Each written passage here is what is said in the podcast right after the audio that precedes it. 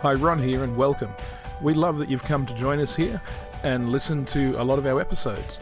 Please help us continue with this by supporting us through either joining the Barak Centre at thebarakcentre.com or joining us at the Fringe Church at thefringechurch.com and sharing and donating through those sources.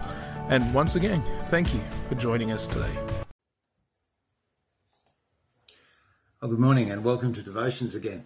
Revelations chapter 1, the 11th verse. And I turned to see the voice that was speaking to me. And when I turned, I saw seven golden lampstands, and in the midst of the lampstands, one like a son of man, clothed in a robe that reached to his feet, and girt about uh, the breast with a golden girdle. His head and his hair were white, as white as wool, like snow, and his eyes were as a flame of fire and his feet were like beaten brass, as if it had been refined in a furnace. And his voice was that of many waters. He had seven stars in his right hand, and out of his mouth there was coming a sharp two edged sword. And his face was as the burning sun in its strength. And when I saw him, I fell at his feet like a dead man. And he put his right hand on me and said, Stop being afraid. I am the first and the last. I am the living one, though I was dead, and behold, I am alive for ever and ever, and I hold the keys of death and of Hades. Here's the secret meaning of the seven stars, which you saw in my right hand, and the seven golden lampstands. The seven stars are the angels of the seven churches, and the seven lampstands are the seven churches. Well, this is great. This is where John gets down to his core business. He starts to preach Jesus. So the imagery of verses 12 to 15 are reminiscent, very reminiscent of the vision of, of Daniel in chapter 10.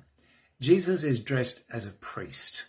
The letter to the Hebrews describes Jesus as the great high priest who's gone through the veil into the temple to present his offering to God on our behalf.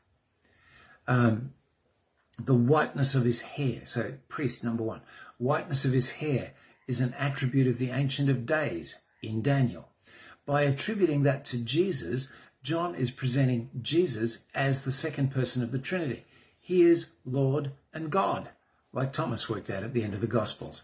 And this way, uh, John ties Jesus and the Father together, images of the Father used for Jesus. The voice reminds us of the Old Testament water images, of which there are many, but notably the river of God in Ezekiel 43. 43. Jesus is the source of the river of God.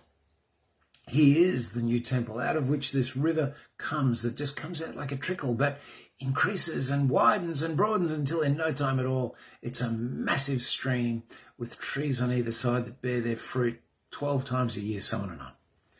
The two edged sword comes out of Isaiah chapter 11, uh, smiting the world with the rod of his mouth.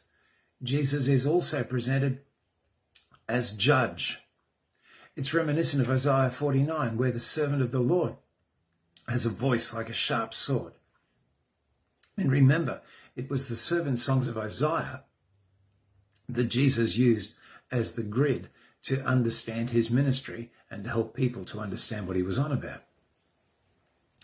He holds the death, uh, the keys of death and hell.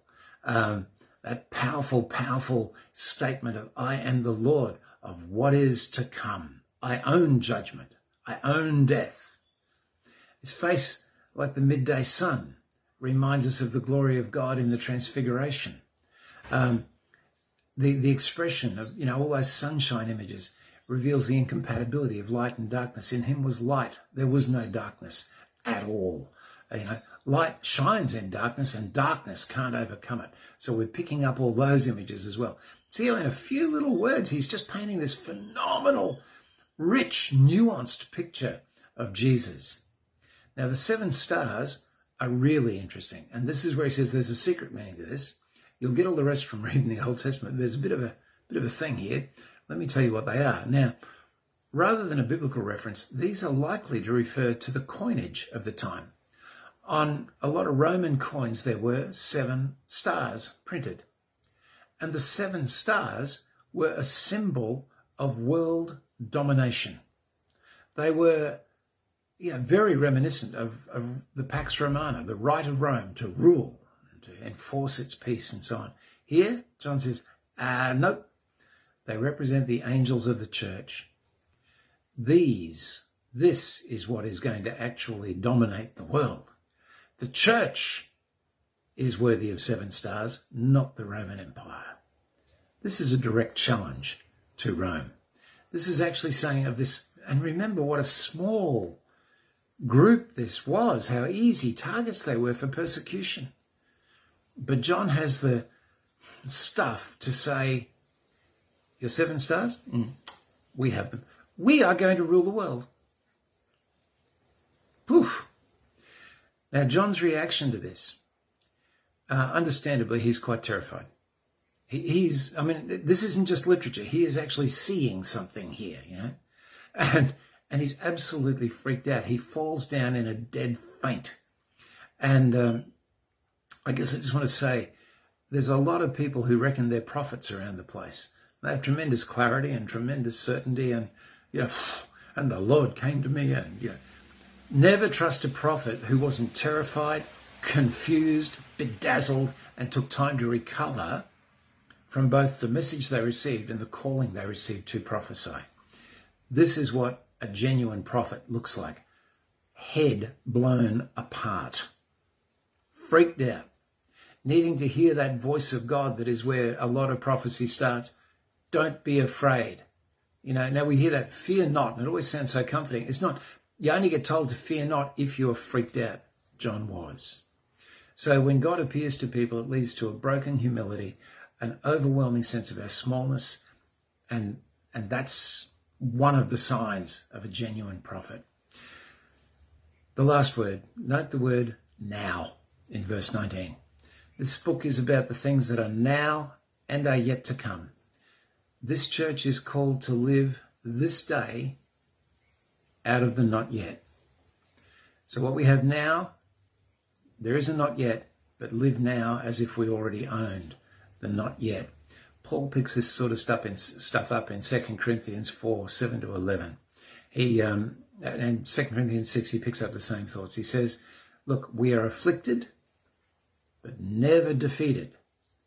We are perplexed, never in despair. We find ourselves half dead. We are not finished off. John starts off here and he's really laying out some agenda for his, his letter to his churches. He is saying there is no excuse for a depressed, timid, self serving Christianity, no matter what. Wow, let's pray. Father, again, we thank you for John being in the Spirit. Father, we have this idea that when we are in the Spirit, it will be a Zen like state of quietness and tranquility. And, and here are people, again, as is common in the Bible, falling down as though dead, utterly freaked out, terrified, and needing to hear the voice of God saying, Stop being afraid, stand up. Lord, it's an amazing thing. But Lord, apart from the experience itself, we want to join John in worshipping you today, Jesus. Lord, to say that everything he saw in you, we have seen in you too. Father, we just ask for grace that we could see it more clearly, a little more the way John saw it, to let it get down into our spirits the way it got down into John's spirit. And Lord, to understand your rank, your, your power, your personhood, and Lord, to understand that it is your spirit that dwells in us and the ridiculous honor that that is as he who is all in all, the ruler of all, dwells in us and with us and visits. Lord, we are not worthy of these things, but that's the mystery that we serve. Not of our own doing, but by grace. Nothing for us to boast about, but boy, if we wanted to. Whoo-hoo. So, Lord, just make us this big. We ask it today in Jesus' name. Amen. Bless you.